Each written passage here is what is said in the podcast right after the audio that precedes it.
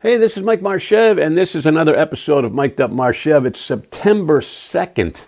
September 2nd, if you can believe that. That means there's only four more months left in the year of 2022. Holy cow. Does time fly? I mean, is it just me, or every time you blink, there's another week, another month, another year, even? And it's just incredible how time is passing and, and how maybe, maybe we are not I'm just guessing here. Maybe we're not utilizing our time as best we can. But something happened to me this past week I, I want to report on today and share what I think uh, would be an interesting message for you. Um, I hope it's not too disjointed. I'll do the best I can today. But my college roommate uh, of 50 years ago, 50 years ago, he stopped by to visit me for a couple of days. And we didn't, uh, you know, it's a lot of time you, you, you, get to these reunions and your old time friends, and what you do is you relive uh, the last 50 years. Well, yes, we did mention a few stories that made us giggle that we were, that, uh, that we got away with, with uh, from kids being younger people.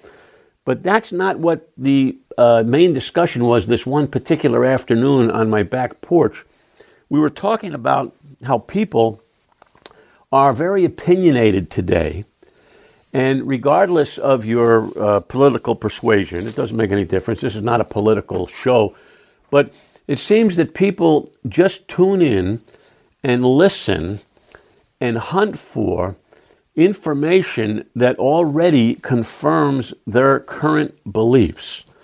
Now, in other words, that I, I think it's harder for people today to listen and evaluate and interpret different angles, different approaches, different points of view.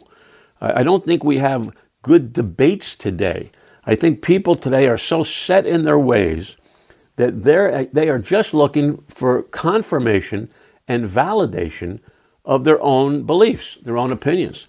And, and that's why you know so many people turn to one TV station versus another because the station they tune into, they know they're going to hear what they want to hear not necessarily things that are open to uh, interpretation or debate. But if you say something that I already believe in, that makes me feel good because I feel like I'm on the right track. It's a good pat on the head, it's a good kudos. And people are looking for that validation today, high, low, and in between. I think personally that's a little bit sad because people aren't having dialogues today. They're just waiting for their turn to talk and waiting for them to say, yes, yes, I agree with you. I, what you just said is right on the money. I agree with you. And therefore, we're not open to discussion. And we, we, we live and breathe every day just enforcing what we believe uh, in our own life and our own point in time to be the truth. Uh, whether it is the truth or not the truth. That, that's what I believe in. That's what I want to hear. I want to hunt down people who believe like me, think like me. And that's why you have uh, congregations and churches, like minded people. That's why you have sports fans clubs because everybody's rooting for the same team. It's that commonality. Uh, it makes us feel uh, comfortable. It makes us feel that uh, there's a safety zone when we're hanging around people who think like us, look like us, act like us. And we could even go further, and I could plug this into social media is that you know what I want to be liked. I want the hands up, and I when I want to say something, I want everybody to say uh, like me, like me. I want five thousand likes, ten thousand likes, and it has to do with this uh, validation thing that I've been talking about.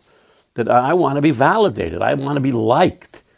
And uh, I have a problem with it. I, I want to tell you right now, uh, good, bad, or indifferent, I have a problem with that.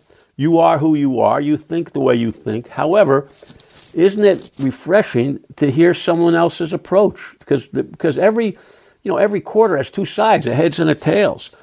But but too many times, according to what I see, people are not waiting to hear the other side and with an open mind and say, you know, maybe you have a point there. Maybe I am wrong. Maybe I could be wrong. Maybe I'm looking at this thing from a wrong angle. And I think that we'd be uh, in a better situation if more and more people were secure enough, that's the word, secure enough to open up and listen to other people's opinions. And that happened on my back porch uh, this past week. We had a, we had a great discussion. It wasn't uh, it was only it wasn't a debate. We didn't have different sides. We're just saying why aren't people more open to to input and then making a decision. So that's the main point I want to make this week on Mic'd Up Marchev. And my second reminder uh, of this week uh, has to do with something I think this may be a, rep- a repeated uh, message, I don't know, but it's worth repeating. Once again, once again, I was thinking of somebody that I needed to contact. I was going to send this particular travel agent an email. Haven't heard from her in a while. So I said to myself earlier in the week, I, I owe this person an email. I better get to it. And as luck, uh, as luck would happen, I waited too long. And this very morning, this very morning, I received an email from her. She beat me to the punch. I wanted, you know, so so lame for me to say, "Oh, I was thinking about you. I was going to contact you." That's so lame. It's the truth, but it's lame.